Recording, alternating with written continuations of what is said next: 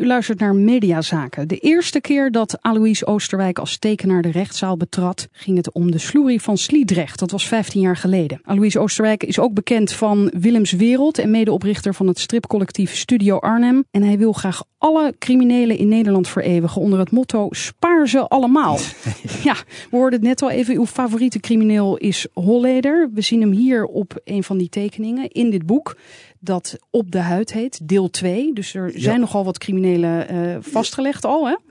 Dit is een verzameling van de laatste 3 jaar aan boeven die ik getekend heb en verdachten. En Holleeder komt ook in dit deel weer behoorlijk voor. Zwart-wit tekeningen?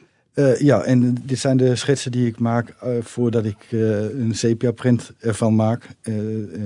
Dat zijn die wat bruinere tekeningen.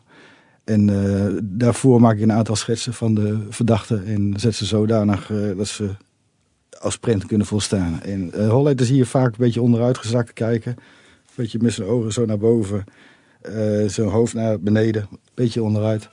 Een prettige kop om te tekenen. En wat zien we hier op deze tekening? Zou u die tekening kunnen omschrijven? Ook hier staat hij een beetje onderuit, inderdaad.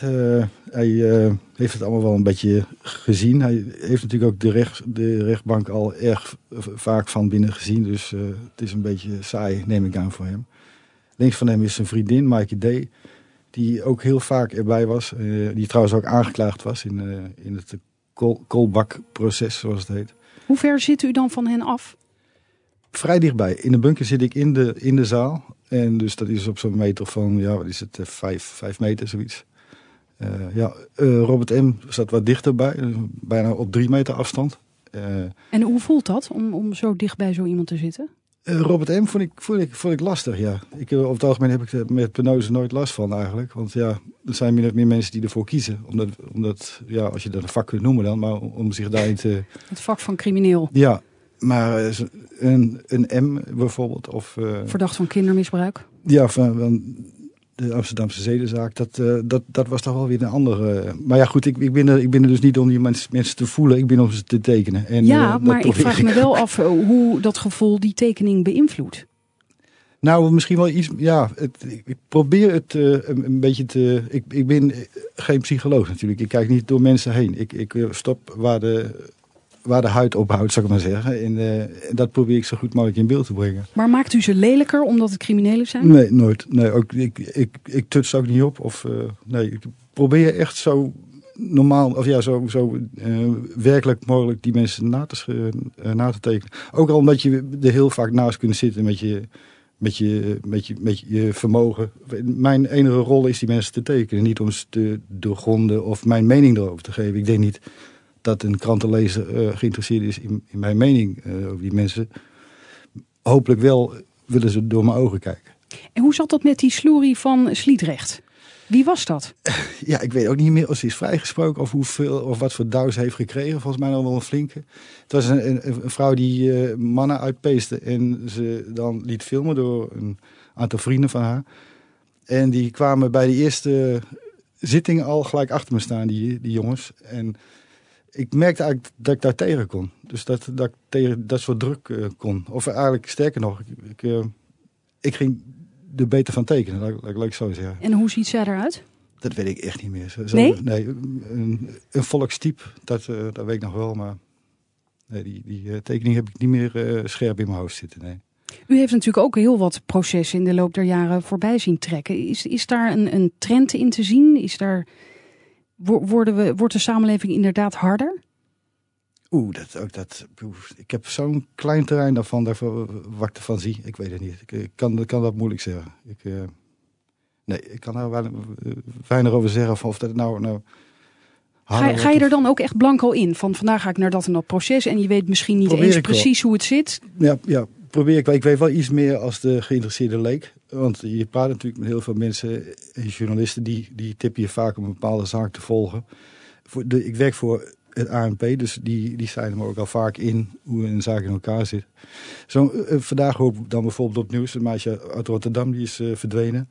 En dan hoor je later dat die dus waarschijnlijk ook is omgebracht, tenminste dat begreep ik. En ja, dan is mijn eerste idee, ik ga die man tekenen. Dus dat heb ik dan, het is een soort van... Voor mezelf om daar enige orde in te scheppen. Want ik vind het altijd natuurlijk nou ja, niet dat ik dat bij iedere zaak zo voel, maar dit soort zaken, dan is wel gelijk dat ik denk, ik ga die eikel tekenen. Ik ga die eikel tekenen, ja? Ik ga hem nagelen. Nee, absoluut niet nagelen, nee. Ik teken hem na, ik ben het nieuwsgierig hoe die man eruit ziet. En dat bijvoorbeeld Robert M ook, die voldoet niet echt aan het stereotype van een boef. Maar juist dat maakt het verrassend in combinatie met wat hij gedaan heeft. Dat hij zo'n soort van vrolijk kuifje hoofd heeft met een leuke pluk en lekkere dikke oortjes waar je zo lekker aan kan zitten eigenlijk. Ik bedoel, het is een heel ander man dan zijn daden. En dat is juist het fascinerende van mijn werk, vind ik. Het loopt soms raar met de plaatsing van tekeningen. Ze worden niet altijd gekocht eigenlijk. In één geval wilde niemand Wilders hebben. En uiteindelijk zei de Eppo... Ja. Ja, dat was goed. Ja. Hoe zat dat? Ja, nou, Wilders heb ik als vrije rijder getekend, zou ik maar zeggen. Het ANP wilde daar eigenlijk ook niet aan. En daar snap ik wel iets bij. Want het wordt natuurlijk snel alsof je hem zit te demoniseren. Maar dat geldt dan toch voor iedereen in de rechter? Ja, maar Wilders... Sorry. Nee, maar waarom zouden we voor Wilders een uitzondering dan maken? Dat dacht ik ook. En daarbij, ik moet erbij zijn, want ik doe dit soort dingen. Ik teken processen. En Wilders is gerugmakend. En daarbij, het is maar één kans die je had om heel veel extreme in één print te maken. Want van links tot rechts stond daar van... En dat is gewoon een uitdaging om te tekenen. Uiteindelijk was het inderdaad alleen de Eppo die het aandurfde. Dus dat zijn de echte... Toch een eervolle plek. Ja. Processen worden getekend omdat er niet gefilmd mag worden en niet gefotografeerd. Het is natuurlijk jouw vak, maar is het eigenlijk niet een beetje achterhaald in deze tijd? Waarin we zelfs de minister horen die ons oproept om criminelen op straat te gaan filmen. Nee, luisteraars, dat is niet achterhaald. Dat was een kort en krachtig antwoord, maar niet alleen omdat jij je baan niet kwijt wil.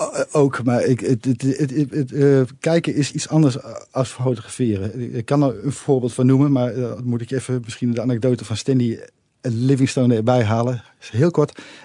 Stanley op zoek naar zijn vriend in de Rimboe liet overal een foto zien. Al die stammen konden er eigenlijk niks mee. Op een gegeven moment maakte hij een tekening in de zand met zo'n stok. Hier zo een beetje en daar een brilletje en hier de wenkbrauwen. En toen al die stammen wisten, denken, oh, dan moet je daarheen.